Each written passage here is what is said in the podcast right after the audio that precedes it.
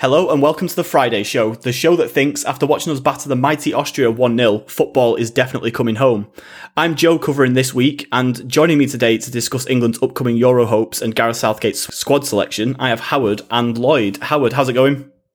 Doing fine, thank you. Yeah, not bad at all. Though I am missing Andorra against Ireland for this, so better be a good podcast. These are these are the sacrifices that you have to make for uh, for for podcasting, Howard. And shameful as it is, uh, Andorra winning 1 0. oh, oh, God. That's even a, a, a, true giant killing we're missing here. Yeah. Well, not really. No, not on recent form. Probably not. No. So. No. Uh, Lloyd, how about you? How's it going? Hi, mate. Um, yeah, all good. Thanks. Um, I was actually saying with with Asan and the lads in in Porto, like it'll actually be quite nice just to, you know, watch some different football because whilst obviously as we'll discuss, I want England to do well. It's a kind of mm. it's a different um, it's like a different commitment, I think, and a different level of interest.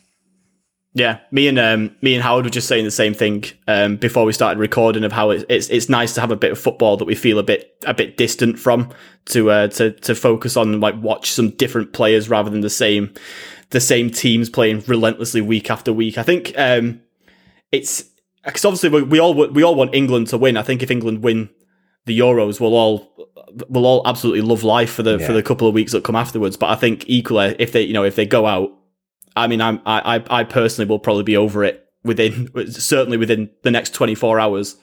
Um, uh, so yeah, I, I would say it's I was going to say it's probably on the level of City going out of like the Carabao Cup, but I've no idea how that feels. So we all love the Carabao. yeah, whatever that used to feel like. So whatever that used to feel like. So. But yeah, obviously I support England, but if yeah, if they go out, it's not gonna. It just doesn't compare, does it? Really? To, uh, it's always no, always been club over country, so football wise. Mm. Yeah.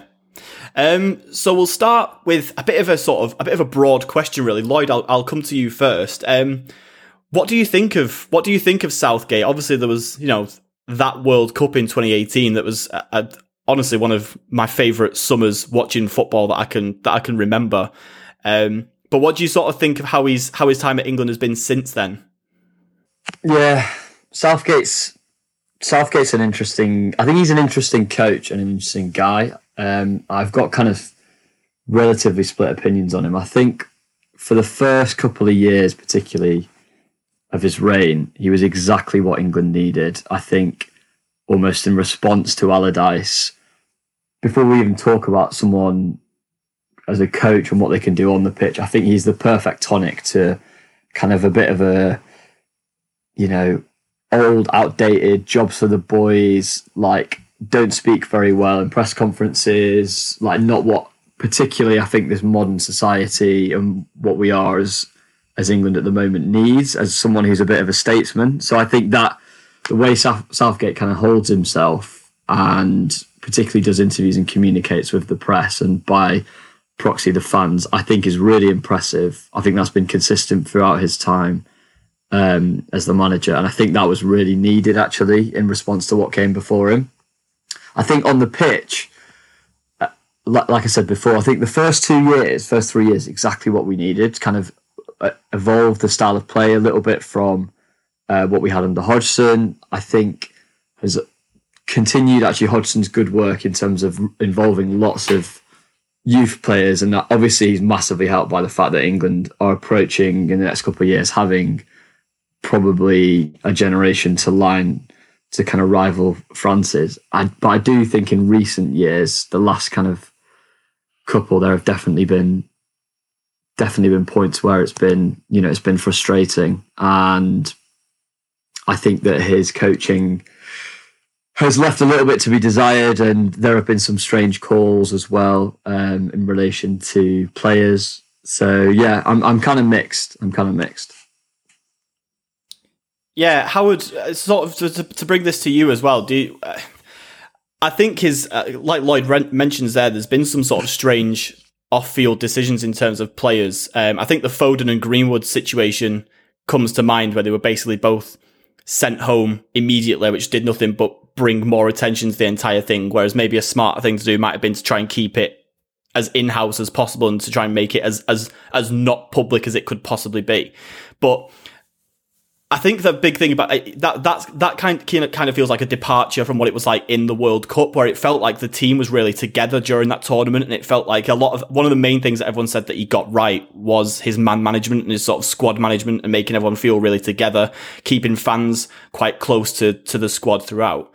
Um, do you do you think that's do you think that's kind of been let slip since the World Cup and do you, and and obviously on the pitch itself, what have you made of his sort of tactical choices since that tournament? yeah, I, I pretty much agree with what Lloyd said. I think, yeah, off the pitch, he's generally been very good.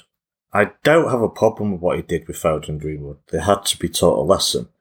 But then his high moral, you know, the high horse he's on with his, you know, with his rules is somewhat undermined when at the same time his captain is being arrested in Greece or wherever it is, and doesn't have the same treatment, and he's found guilty, which is now appealed for, uh, appealed against. So, you know, it's like, well, if you're captain, you you're not going, you know, or if you're a young player, you're not going to be, you're not being treated the same way, really, are you? I think generally it has been good. I think the mood in the last tournament, I think he has been very good at that, and he is diplomatic. Mm. I think he is essentially the holistic, you know, he's the Pellegrini and see after the Mancini in a way. Yeah. And I think it, he's been a nice segue manager in that respect. I don't know if I can have a go at him for this, but what what I want from this England team that's won nothing in any of our lifetimes, not even mine, before you two have a go, is that I just want, because they are top heavy in a way, I'd like them to have a go. Just have a go. And um, I know sensible people say you don't win tournaments like that. So, and if I was manager, it's easy to say for me to sit here and say, just go for it, England, just go for it, be attacking. But I do find them. I'm not using the Austria game as evidence because this is just a nothing game, and I don't know what we could expect from such a game. But I do, my fear is when we get you know sit down do watch England join this tournament that it's the same cautious approach, and it's that overwhelming desire not to lose, which can take you a long way in a cup competition. But I'm just thinking that like needs to let the shackles off. In fact, I think his main weakness for me is that in game, I don't think he's very clever. Uh, I think the Croatia game showed that mm. when when an opposition manager turns things around and gets on top, I don't. I'm not sure Southgate's really got enough to to make tiny little changes. And, you know, I don't think it's at the top of the game really for making tweaks that turn games as they're playing out. But as always, the question is, what can you expect from an international manager? I mean, the world's best managers generally don't manage international sides unless you've got a top manager who wants wants a break from club management. So mm. I don't know if there's really any better option. So I I like the guy. I think he's been, you know, he was a breath of fresh air at, the, at first, but I honestly cannot be confident that he will get the most out of this squad. Just one, just one last thing I just wanted to mention actually, because I feel like there will be some Southgate bashing on this podcast. Um, is I think the other thing that he really deserves credit for, which Howard to, alluded to before, is he's built a really good environment clearly amongst the players um, which was evident in the World Cup. I think that is one of the things that has held England back so much, particularly during the golden generation. You know, you only have to hear the interviews of Ferdinand and Gerrard and Lampard and Neville all saying, you know, we turn up to England camp, the United lads would be there, the Liverpool lads would be on the other side. You know, everyone was so disparate, they didn't get on, there was no mixing, and it really actually held them back. Um, and so I think he does deserve credit for that because ultimately some of that's down to the players. Um, and I think the players probably might know each other a little bit better in this one era because of things like social media. But equally, as a leader, someone that sets the kind of culture, um, I think he deserves a lot of credit for that. Mm, I agree. As long as Ryan Sterling doesn't pick a fight in the canteen, uh, it, should, it should be fine. So. Yeah, I think I think you're right there. That's that the, the, World Cup is a is a big example of what he got right, especially cons- like compared to previous tournaments. It felt like even going into it, it felt like because they were quite they were quite open with the media throughout, weren't they? They were quite sort of welcoming of like these little interviews and stuff, and like there were bits of like you know there were YouTube bits and like various other social media bits going on throughout that sort of helped helped fans to really engage with the the squad as they were going through. So that in itself led to sort of less of that that poisonous tabloid crap that usually goes on during a tournament where like it feels like we're trying to be undermined at every possible turn by the country's own media and i feel like that is something that that is something in particular, whether that was necessarily all Southgate or certainly part of something that he'd put together with the with the with the comms team and everything like that. It felt like that was very much a, a decision that you know ultimately I mean and it was and it was proved in the results at the end of the day. You know, served us well throughout the tournament, and I don't think I don't think many people came away from that tournament think uh, feeling like we'd failed which is what we use, which what usually comes out of these kind of things. Did we succeed though? When you look at the results, well, there is obviously there is there is always the you know the we scored you know seventy five percent of our goals from set pieces, and you know Harry Kane scored like three or four pens during it and stuff like that. I, I, that's always going to be a part of it. But would if we'd have if we'd have gone on and won it playing that kind of football, would we have? I think we'd all be quite happy, wouldn't we? It yeah, was just that Cro- it's just that Croatia are a better team than us. But they weren't. I, that, yeah, that's the point. They weren't. I don't think they are. But yeah, well, what it is, what it is. I mean, yeah. the media will try and destroy Southgate again anyway, the players. So I do have sympathy for him, you know, for doing yeah. this role. And as I'm sure we're going to discuss the best 11s, I do have sympathy for him in trying to pick the best team. So mm. Uh, I'm not anti Southgate by any stretch of the imagination. I think he's a decent person, uh, but I'm not. Yeah, I, I don't. I'm not convinced he'll get absolutely everything out of this squad, or or get them, or use them the best way. But time will tell. I'm still yeah. looking forward to it very much, anyway. Absolutely. So you touched on it briefly before, Howard, about um, last night's game. Um, Lloyd, is there anything? Is there anything we can take from this at all, or is it just a case of there were far too many key players missing from the squad, with obviously no City players, no Chelsea players, no United players involved? Um, was it very much a game that just felt like it was there for for fitness purposes more than anything else, or do you think there are things that we can maybe take away from from how the game played out? I think there are a couple of things um, actually you can take from it. I think Bellingham's full debut was a massive plus, particularly because Henderson was meant to play, and Southgate confirmed um, last night that he thought he felt something in training, and they did a scan and nothing came up, but it, you know, it's definitely set him back slightly because the plan was for him to was for him to play some minutes last night. So I think Bellingham to play like that, um, particularly because if we're going to play free in the free in midfield, three up front, and four at the back, obviously we need someone alongside Mount and probably Rice. And if Henderson can't play, I think Bellingham really put his name um, forward last night. I think the other thing was probably Saka as well played really well, uh, and I think Grealish showed flashes whilst looking not 100% fit. So there were there were little things I think, um, and then there were. I think what we also learned is that Pickford is still garbage and um, not someone that you want to be relying on. But unfortunately, I think is probably the best we've got.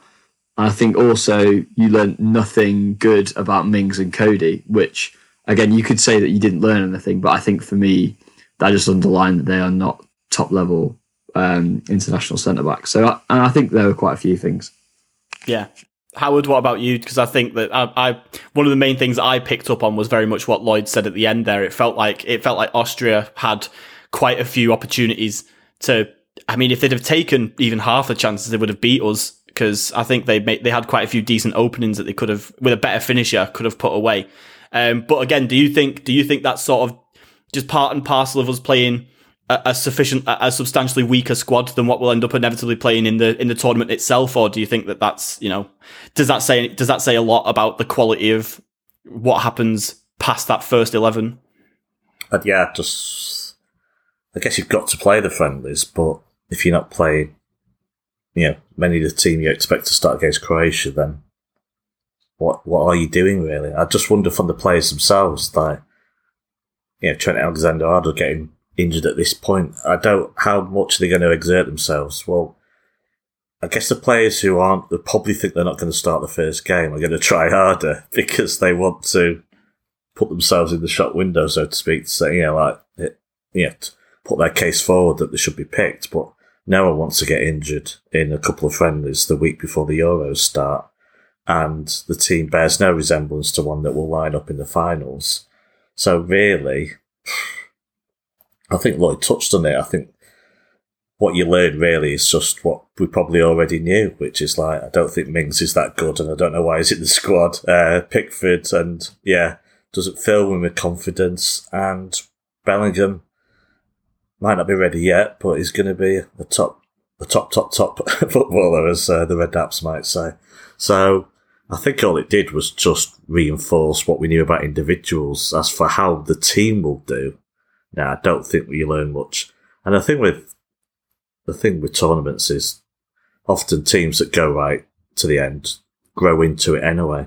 So I think it's I think it's a wait and see really for everyone to see. Yeah, it's about just gaining momentum as you go through the tournament. Uh, I just can't see the players putting it on the line in friendlies, apart from just getting themselves match fit, basically. Yeah, yeah, I think that's I think that's I think that's fair. I, I, I definitely fall more into that side of things. Um, but again, I, I do agree with Lloyd that it does, and and you as well that it does raise it does raise some eyebrows about the likes of Mings, Pickford, you know, the, the players who we have as backups effectively to what we've to what we've got there. Um, so we'll move into the into the moving into sort of the, the squad selection of what Southgate's gone with. So we, we were expecting a team to be picked last week, um, and then pretty much on the on the morning of the the squad announcement, it came out that he was naming a 33 man squad that he would then later whittle down to the 26 rather than just picking the 26 there and then. Um, Howard, do you think that you know do you think that's more of a, a, testament to the, the quality of the players available that Southgate has to pick and, you know, sort of a, a tough decision that he had to make? Or do you just think that he maybe uh, just bottled it and wanted to give himself another week to make the decision because he, because he just, just outright didn't know? Or can those two things, can those two things both coexist? Can I be honest? I've no idea. uh, has he done, have managers done this in the past, you know? Or is this a new thing? I've absolutely no idea. I, th- I think no. I think I've. To be honest, I don't. that raised eyebrows to me was the Spain squad because he picked less than twenty six in, in that in their team. Yeah. But I don't think I don't I, I can't remember. And someone someone who follows this stuff more closely might be able to tell me differently. But usually when it comes to the deadline of the 26 being picked. Usually when they say we're picking the squad on this date, they pick it and don't and don't go through this extra you know, extra seven players to, to, to try and cull. Well, there did used to be provisional yeah, squad, did they not? So mm, I'm not sure. Yeah. I'm not sure. I don't think we should read too much into it. I mean, it used to be 23, did it not? So they've got. Uh, it's bizarre. You think as a manager, it's easy to pick 26 because you don't have to make that awkward phone call to as many players, and mm. it just gives you a bit more options so I don't know. Maybe it's just because we have a lot of fitness issues with quite a few players that he just felt he needed to do a bigger squad. Uh, but in his head, he surely he knew the seven that were already going. He should know by now. If you know, I can only assume or guess, I should say, that it was down to not knowing about the fitness of players like Maguire, Henderson, having cover in there, and just giving himself time to see how that progressed. Yeah, Lloyd, what do you what do you think? Do you think that maybe the fact that because Southgate had effectively an extra year to come up with this with this squad, do you think that giving himself that extra week really makes that much of a difference, or do you just think it's it's kind of like Howard said that it was more down to you know assessing fitness levels of some players, particularly Maguire and Henderson, before before giving himself a decision to make? To be honest, I think this was totally fair enough. Um, I completely understand why he did it. Um, you've got fitness doubts over two key starters going into the get finals in Maguire and Henderson, and you had 12 players. Um, of that 12, probably at least six or seven would probably be in your starting team for Croatia if they're, if they're fit, who weren't available because of City, United, and Chelsea's um, European finals. So, yeah, I think I was quite perplexed by the criticism. I think I think it's totally fair enough. It's not not ideal, but I think it's completely um, understandable from Southgate's yeah. perspective. It's a fair point to say that half the squad hadn't finished their season yet, so uh, yeah, yeah, I think it's okay. Yeah, that is that is true. I, I, hadn't even considered that, but yeah, that makes that makes perfect sense. Um, I think I mean ultimately, at the end of the day, as long as the squad is finalised when UEFA require the squad to be finalised, I don't think it really makes too much of a difference if a few more extra players get picked up to fill out a squad in a couple of friendlies beforehand. But um, yeah, I think it was I think it was absolutely fine personally. Um, so if we move into then the finalised squad, um, I think the goalkeepers are all kind of, you know, I don't think there's really much argument to be made about any of the goalkeepers. I'm glad that Ramsdale wasn't wasn't picked as one of them because I don't think he's ever really impressed me when I've watched him play. I think he he comes bottom in a lot of goalkeeping stats, which yeah would not have been great. Um, the obvious place to start is right back and the selection of Trippier, James, Walker, and Trent. Um, so obviously We've since found out that, that Trent is now out of the Euros after that injury that he picked up against Austria. Um, Lloyd, does do you understand? Do you understand him picking all four of them in the first place? Does that make any sense, or is is was it maybe a bit overkill and just a case of that all four of them are, are, pretty good, so he didn't really know which ones to to drop? No, it's too too many for me.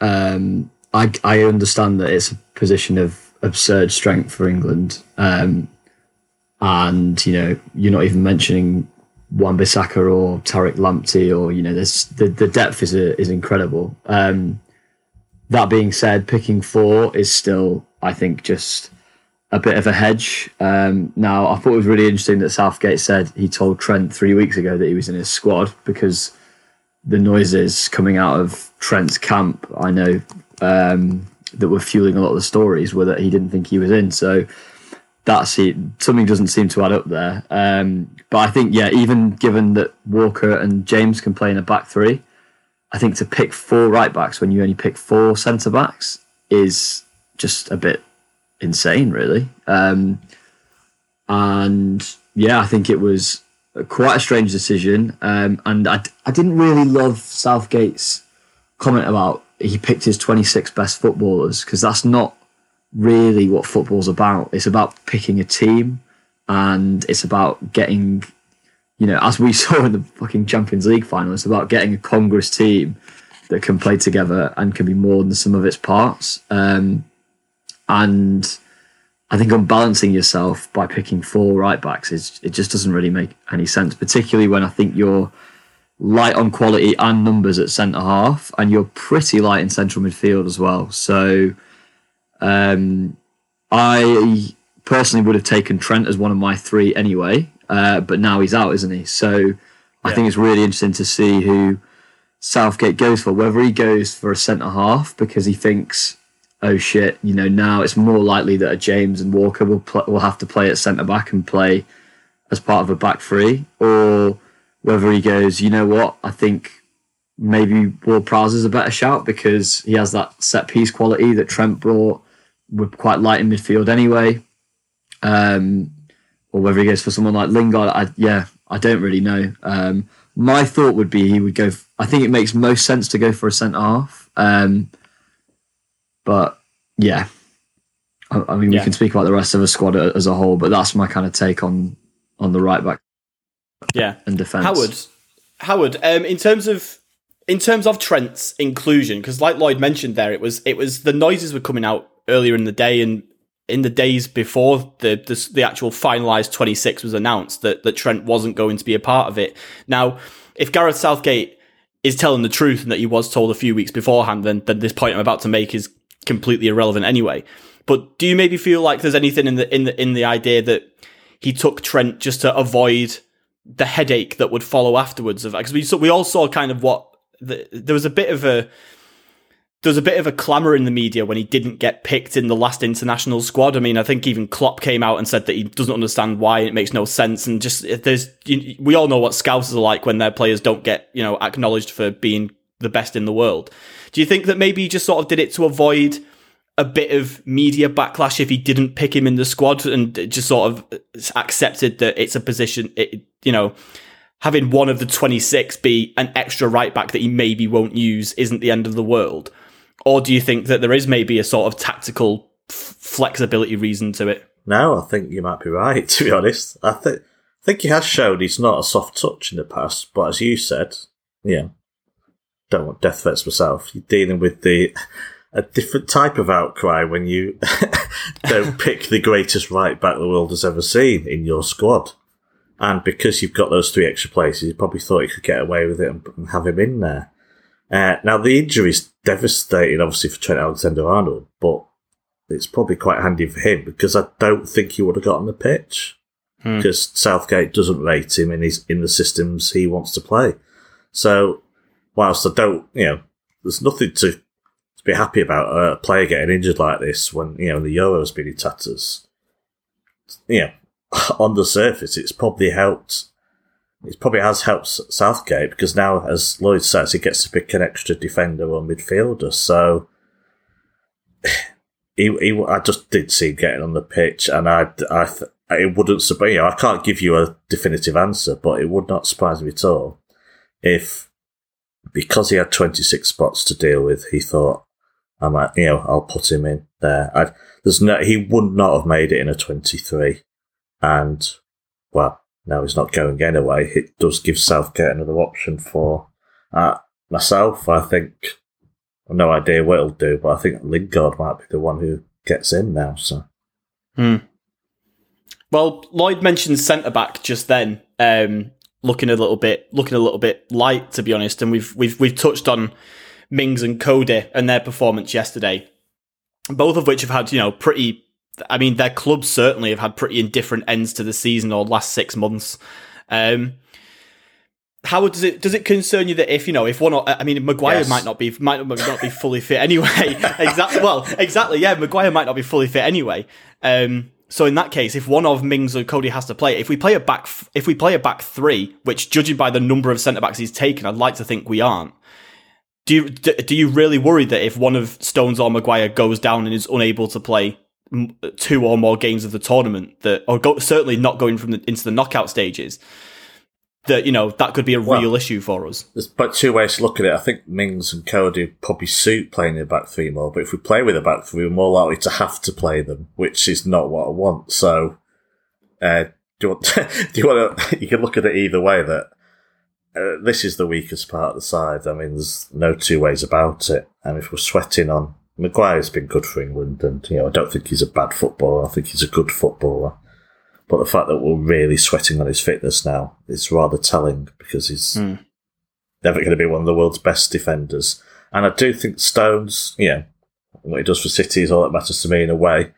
I think Stones needs that dependable partner next to him, and you know it could have a ripple effect if he's. It, I can see it now. If Stones has to line up again alongside Mings, I can see it being a disaster for both of them because Stones would just be dragged down and he'll get a lot of blame for it. And there's no stability in that central defence, really, if Maguire's not there with Stones. Uh, it's a really troublesome area, and perhaps it explains why my earlier theory that, the England should go for it is ill founded in a way. Because if, if that is our weakest area with Pickford behind them, then you can understand the caution that Southgate might show in his team selections. But I mean, I'm, I'm a bit, I don't know. I just don't rate Mings. I've been, I've seen plenty of him, and someone like Tomori, yeah, know, Tomori over at AC Milan. I, am a bit more surprised at some of the defenders that didn't make it. Uh, maybe mm. Cons- Konsa Aston Villa.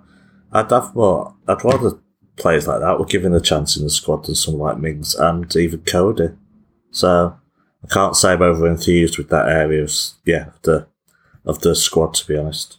Yeah, Lloyd, what about you? Do you think that? So I mean, obviously, go into the go into your thoughts on on Mings and Cody and sort of the concerns about Stones and Maguire yourself, but also do you do you think that do you think it's more likely that we play a back two or or a back three? Because uh, given what we what we lined up like in the World Cup and how we've turned up for a lot of international fixtures since then, I would say that a back three looks looks quite likely. In which case, we are going to be relying on one of at least one of Mings and Coady in our back line, regardless.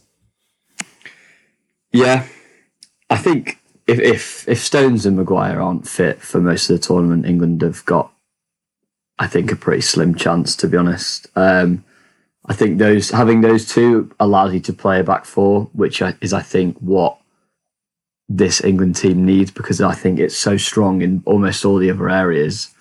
That is the only real problem. If you look at right back, we're absolutely stacked. If we look at left back, we've got two top quality left backs there. I think if you look in midfield, you know, yes, the Henderson injury is a problem, but I think you've got decent options in midfield, particularly with Mount season this year. Rice, I think, has come on loads. And then obviously the front three, England's options are, are an absolute joke. So apart from apart from goalkeeper, all your outfield positions, I think you're pretty safe. Um, I agree with you though, and again from speaking to some of the lads who are close to England and Southgate, it very much looks like and sounds like if Maguire isn't fit for Croatia, which it doesn't look like he will be, that it'll be a back three. Um, now, if it is, I'd be a lot more comfortable with I think Coady playing than Mings. I don't think either of them are great. Um, like Howard, I think Tamori and Konsa, those are guys that have shown way more promise as front foot defenders um, and should have been considered. So, to be honest, I'm I, I think I'm partly starting to think Godfrey should be the guy that replaces um, Trent because I think yeah I agree Coady, Coady, yeah, and Coady and Coady and um, and Mings are just I just think they're pretty average. Coady in a back three, I don't love it, but if it was alongside say Walker or James and Stones, I think for certain games England might be able to get through that if they play well. Um, but I don't think it's ideal. So I would be tempted to take Godfrey because I think Godfrey, with how the tournament ends up playing out, could end up usurping those other two because I think he's he looks a really good talent. Um, and I know a couple of blue noses who who think he's you know really good and technically, most importantly, a good defender. So that would be my take. Yeah, I think basically if Maguire and Stones aren't both fit, England are, are struggling. Yeah, I kind of I kind of feel like going back to the right backs, I feel like Walker has maybe been selected along with the other three. I mean, obviously, I think Trent was kind of put put in as a avoid controversy kind of pick anyway. But I think Walker, regardless, goes with the other two because I feel like he's there for the, the, the back three option as well as his as well as his right back ability. I think he, I think if we play a right back with with Stones and you know one of Coady or Mings if we have to, I think having Walker and his recovery pace there in the as the as the third of the right backs helps us out a lot if we're in a position where you know where where we're going to get counter attacked on with a with a pretty suspect looking back line. Um, so yeah, I, I fully expect us to go into the tournament lining up with three at the back, and, and if like you say, if if it, if Maguire's not going to be fully fit anyway, then I think it's pretty much it's pretty much nailed on that that will be the case. And I feel like we might end up into the knockout stages we might even just end up doing that anyway because it's just a defensive way of playing that sort of got us through. Like got us to the semi-finals of the World Cup at the end of the day. So I feel like Southgate will maybe, unless he feels obliged to play as much of the attacking talent as possible, kind of like Howard says, and maybe go for it. Then um, I think I think a back three feels kind of inevitable at this point. Yeah, we're going to hit a far better side before the semi-final this time around. I'm pretty sure of that because yeah, we clash with a group of death basically. So and that, exactly. like, he's probably, yeah, he'll play the back three when he's against the better sides, uh, whichever you may consider them to be. So, uh, yeah, I mean, we're going to talk attackers, aren't we? But, yeah, the more we talk about it, you think they're not, they're not in great shape. But obviously, we've got time for players to get fit, and it is always about momentum. So, who knows? Yeah, yeah, absolutely. So, moving into the midfield, then, I think maybe not numbers wise, we don't look fantastic. I think there's only there's only five who are actually listed as central midfielders in the squad: um, Rice, Phillips, Mount, Bellingham, and Henderson. Um, Howard Lloyd just briefly mentioned like Henderson's injury problems. Does that does does that season concern you going into this? Because I feel like when Van, I was, as I was saying to you before we started um, started recording, like Van Dijk has has taken the executive decision to, regards of his current fitness levels, just just rule himself out of the Euros anyway, um, to to focus on getting himself fit. But it feels like if if, if Henderson's first games back are going to be in the Euros in, in a high pressure tournament for England when he's not played football for for months, that that's not really the ideal way to uh to to go into things. So what, what do you think? Is he going along maybe more for his dressing room impact more than necessarily what he'll end up doing on the pitch? It's not good. At, no, it's not good. You can't you can't just throw him into. I mean, there's no respite. There's only three. There is some respite in a way because the 24 team tournament where 16 goes through does give you some respite, but obviously England are probably looking to win the group, not they don't want to be the uh, one of the best placed third place teams do this. So, uh, yeah, you can't just coast through and then and experiment with things. So it is worrying, and you can't have a player in the squad just for the changing room either. You need that squad. So I don't know what condition he's in. Uh, if he's going to play for England, he's got to have, I don't know, some sort of behind closed doors game, something like that, because you say it's been a long time he's been out now. I, I even look at, I mean, we look at Kevin De Bruyne, you know, when I know some players could just be fit from an injury and go in the team, but I don't, I don't think Henderson will be that sort of player. I'm not saying he's old, but yeah, he's 30 years old now. He's been out a long time you can't just throw someone like that into a finals and expect them to perform. So it is another issue for this uh, England side. Let's hope that he is fit by the time we get to Croatia. Has I don't know had some sort of behind closed doors game, and perhaps coming off the bench will be his first introduction to getting back to match proper match fitness. Yeah, Lloyd, what do you what do you make of uh, Henderson's injury concerns going into the tournament? Yeah, it's a big concern. I think. Um, like I said before, I think England's options in midfield are good, but few. Um, I think it's looking increasingly more likely that for me, Bellingham will probably start against Croatia um, because even if even if Henderson gets say thirty minutes against um, against Romania on Sunday, that is very little match practice to be going into starting what is our most important group game. Um, so I think it's a big ask. Bellingham is obviously 17, but I think we've seen as City fans how good he is. I think in in the big moments. Um, so yeah, everything everything I said before about Godfrey, I think I stand by. I think the other choice for me, it's a choice between Godfrey or Ward Prowse for the other um, spot in the squad. I understand why Southgate would want to take Ward Prowse, particularly given Henderson's um, injury concerns. And I think obviously he brings the set piece element as well, which was kind of one of Trent's specialisms and why one of the reasons why you would rightfully include him in the squad. So I, I think it's a choice between those two. And I imagine Southgate will probably, I'd have thought he'll wait until um, Sunday has gone, so he's seen the likes of Henderson and Maguire in training that week. See if we get through the Romania game before he probably makes the call on who he wants to like literally be in the uh, in the squad for the Croatia game. Yeah. Do you think sticking with you, Lloyd? Do you think that do you like the way that our midfield looks? I think it. I mean, obviously.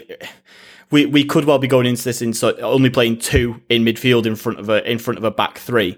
Um, but if it's a if it's a three in centre mid with one of Rice or Phillips at the base, with say Henderson's not not available for the first game, and it's mm. and it's um, and it's Bellingham and Mount ahead of one of Rice or Phillips, are you are you sort of happy with that midfield? I think for for the group stages, yes. That mid that midfield just lacks too much experience. I think, um, particularly for big international games. I think you do need Henderson to come back in for the knockouts as an option at least. Um, yeah, Bellingham 17, Mount 22, Rice 22. You know, these are, I think they're all top footballers clearly in their own right, but, um, you know, against some of the absolute kind of stalwarts of, of European football in midfield, they are obviously going to lack some nous in big games of how to control high, high level international football games. So I, I think, to be honest, it's, it's an exciting midfield. And when you read those names out, it sounds I think it's got a hell of a lot about it, but I do worry about what it lacks. Um, so yeah, comfortable for for the early group stages, but I think if that's still the case in the uh, in the in the knockouts, could be a problem. Yeah, Howard, what do you what do you make of the the midfield options that we've got? yeah, what Lloyd said. Really, it's like I don't, I'm, yeah, I'm just not convinced. Bellingham just impresses every time I watch him, but I don't know if you know this. He's 17 years old. That's today's Twitter joke. like, how many times did they mention that? No way, mate. But he is 17, and it's like, will Southgate put him in there? And I think what Lloyd says is right. You've got to, you know, Henderson's no player of the year, but he his experience is probably needed in that midfield. Otherwise, what else do you do? It's just yeah, it's a bit too wet under the gills for me for for the you know for such big games. Yeah, I mean even the group games. Yeah, you've got Scotland. They're the big game. The the big games as soon as you start, really. But obviously, really tough games as well come later. So it's okay because I mean you talk your central midfield here, and where do you where you know, and then you look at what we've got out wide in midfield as well, and yeah, there's there's plenty to utilise there, basically. Yeah, yeah. So moving on to sort of the wide midfield, uh, our front line is absolutely stacked with talent. Um, I'll just go through the names now. I've got them in front of me. So we've got Jack Grealish, Harry Kane, Raheem Sterling, Marcus Rashford, Jadon Sancho, Dominic Calvert-Lewin, Phil Foden, and Bukayo Saka as our as our front three choices. Um, Lloyd, uh, who makes who makes your front three? How how how difficult a decision is it to pick? Well, I'd say Harry Kane is nailed on, but who? How difficult is it to pick the other two that that join him? Stupidly difficult, to be honest. I, England are. I think England have got the best options in the tournament in terms of the front three players. I think better than France, Belgium, honestly, any other team, um, which is absurd, really, because those kind of I think what we lacked for basically 15 years in international football was good technical attacking midfielders. It's the one we basically had everything apart from a number 10, and now we've got like four of them who are all insane. Um, I think just to build on what we were talking about the midfield, I think if push came to shove and you were struggling injuries wise, thankfully you've got an option in that Foden and Grealish can probably play in that midfield if you need them to. Um, but yeah, I think also the, the, the key thing is uh, for me if, if I could design what I want the front three to be and if you're if I'm doing a bit of a knobby Southgate kind of ism uh, and picking like the three best footballers for me it would be probably Grealish Foden and Kane but I don't think you've got enough that's not got enough variety and I do think you need one of Grealish or or Foden and I think the other guy on the right needs to be someone who can kind of get in behind a lot more. I think you saw that last night. Uh, the couple of times that Saka did it, it made a massive difference. So I think balance wise and given everyone's form, I think it should be Foden, Kane, and Sancho.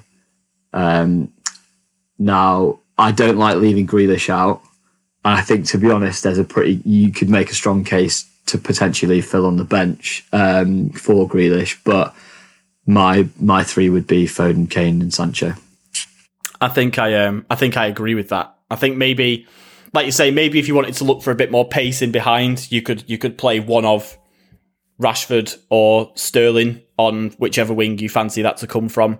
Um, but yeah, for for me, if you are just going to play that four that four three three, I'd I'd say Sancho and and Foden are just so so stupidly good technically that it's it, like I say if that, if those two are feeding Harry Kane with some of the football that we've seen from from certainly from Foden this season and, and from Sancho feeding Haaland in the last couple of years, then that could be that could be something ridiculous. Uh, Howard, I know you, I know you weren't too keen on the idea of having to pick a front three out of this. So uh, what what what have you gone with in the end? Sorry to be lame, it's the same three. So oh, that's I'm, all right. Then. I'm just feeding back into it. It's like I do think we do have issues. It's, we are stacked up front. We do have issues. Uh, one issue throughout the squad, we have issues, and I guess after a compacted eight month season. I mean, I'll read up on the other countries. Obviously, we're, we're going to do a, sh- a, podcast next week on everyone else. Maybe mm. everyone's having these issues. I'm not. I don't know the injury situation for every country, but you've got Raheem Sterling, of course, who is just not in good form. But I still suspect he'll start that first game against Croatia because yeah, Southgate believes in him. Uh, Rashford, I think, has. Yeah. I think Rashford has been flogged to death, basically, and he's carrying long term injuries.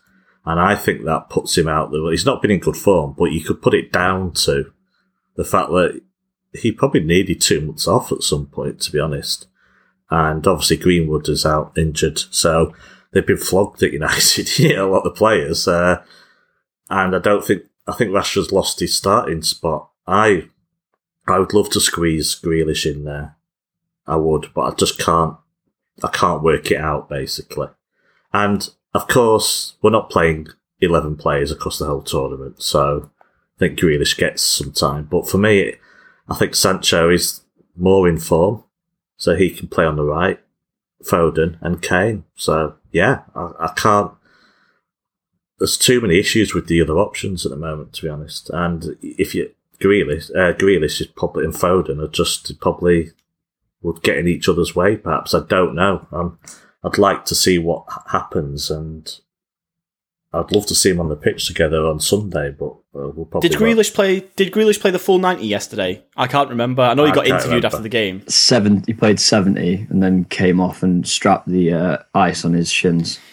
Yeah. So is he? I mean, obviously he'll, he'll play some more minutes against Romania, I would imagine. But is he? He's not going into the tournament in great fitness uh, I think he's great form. Gabriel, Gabriel Clarke did an interview with him last night where he actually pressed him quite hard, and he was like, "Oh, you've got shin splints, haven't you? That's the issue." And Grealish was yes, like, "Yeah, yeah, no, it's not actually shin splints. It's a bit of a it's a shin problem, but it's not shin splints." And he was like, "I am fit, but I'm not fully fit yet, and putting the ice on my shins after games is a way of trying to kind of bring the inflammation down quicker, so that I'm kind of regaining full workload and that I won't need to do this in the future. So mm. I think he is fit, but he's clearly he's kind of lacking match sharpness. And again, yeah. that perhaps makes Southgate's decision for him. So, I yeah, I would I would imagine that it's a straight. I mean, I, I think you're right, Howard, that we probably will see Sterling starting in that front three anyway. But I think that I think the big the big choice is probably between a, a straight choice between Sterling, no, not Sterling, sorry, uh, Grealish and Foden because they're both not similar, but they, they they would probably both play on that left hand side. Um, and I just think that yeah, like I say, if if, if Grealish isn't hundred percent going into the Croatia game, I would imagine that Foden or maybe Sterling, maybe put Sterling on the left. Um, it could be. It's it's. I think that's the other thing about this front three as well. That a lot, like quite a few of the players are quite versatile and you can, and they're not just like I think Bukayo Saka's another one who can play on who's we've seen play pretty much all over the pitch for Arsenal this uh, this season. Um, so I think there's a lot of choices, not just in individual positions, but a lot of a lot of choices who can play in four or five different positions if they really have to. Um, so how would you, you you mentioned before maybe the idea of England going for it a bit is is sort of does the uh, the quality of our attacking players that we've got is that enough to, to warrant you know people giving England a chance of going far in the competition? Like whether whether we have whether we have concerns over our defence or not, do you think that this attack gives gives people a lot of reason to feel good about this tournament? Yeah, definitely. You just said the options here. You have Saka at wing back, and you've got there's plenty of options there. So many options. Uh, I could give you so many variations of that front three. I mean, you just you don't know. I mean, if there's key players basically, if we lose them, then my optimism goes out the window. So if we don't see Maguire and Henderson at all, and I don't think they're the world's best players, but they're so important to because of what's you know the alternatives, then you know my optimism goes. And if Kane's injured, of course, then I think the step down from him is huge. Mm. So we don't know what lies ahead. It's the international tournament, but I, of course, they can go far. They're going to hit a very tough match in the last 16 if they win the group, probably. Uh, and if they don't win the group, they'll hit that group of death winner in the last eight instead. So they could go out, if get past that, then they'll have the optimism to have the belief and confidence to go very deep into the tournament. I do think this is a wide open tournament. So, yeah. I mean, I couldn't tell you to be honest. I might think France is the strongest, but it's a very open tournament, and England are definitely a potential winner. But they're one of six, at least, winners of this tournament. Yeah. So going on to that, uh, Lloyd Southgate said. I'm not sure if it was yesterday or the day before when the squad was actually announced um, that anything less than the semi-finals would be a failure for this team. Do you do you agree with that, or do you think that maybe that that sort of as as Howard says that instant group of death opponent that we could find ourselves within in the first knockout stage? Do you think that sort of tempers things a bit? It definitely does. Um, England have got almost the reverse path to what we had in the World Cup, where we had a really easy run um, at the latter stages, whereas it's going to be exactly the opposite this time, unless you know something wild happens in that group of death, in which which case it definitely won't. But yeah, I mean, I think England are probably in the top four strongest teams in the competition. I think you've probably got France, Belgium, probably Portugal, and I think England, I would say, are probably the four best sides. Um, I think France are rightly favourites. Germany, I think under Löw have been quite stagnant over the last few years. They're you look at their squad, it's it doesn't have the same star quality that it did, you know, um, two, four kind of years ago. And obviously, Spain's team is is definitely not what it was when they won three back to back tournaments. So I suppose failure sounds strong, but yeah, I do think England should be reaching the the semis. Yeah, I would I would agree with Southgate. just yeah, another would...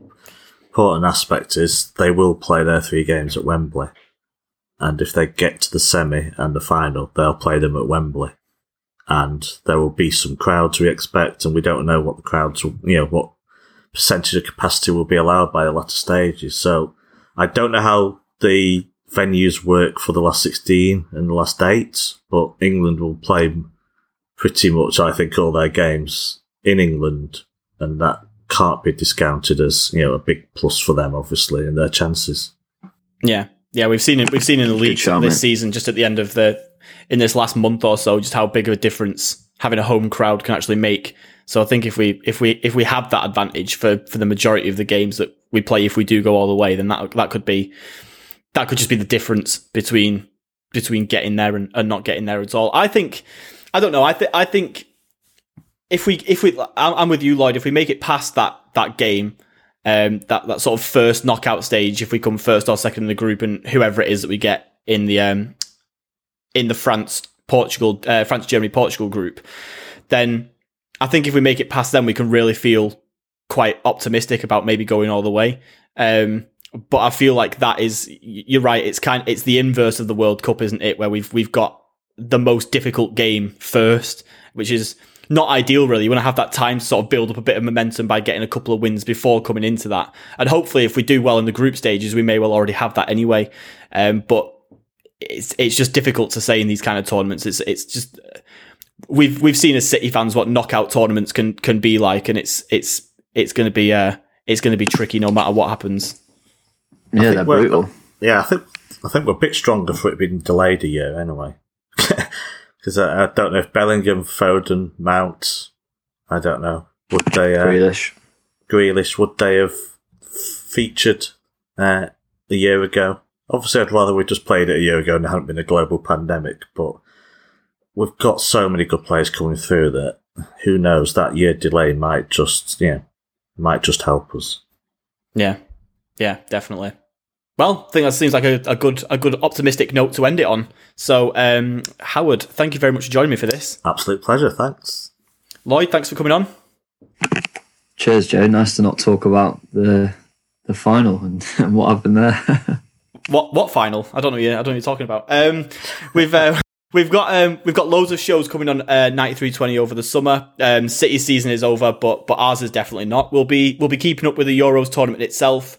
Um, the Joe Show will be carrying on through the summer too, with uh, lots of different topics to cover. Um, I'm sure there'll be various transfer pods as and when as and when news breaks. Yes. Um, if you haven't subscribed, be, yes. if, you, if you haven't subscribed, then please consider subscribing to us. It only costs four pounds, which depending on what you're drinking and where, is less than a beer. So um, for now, thanks to everyone who listened, and forever up the blues.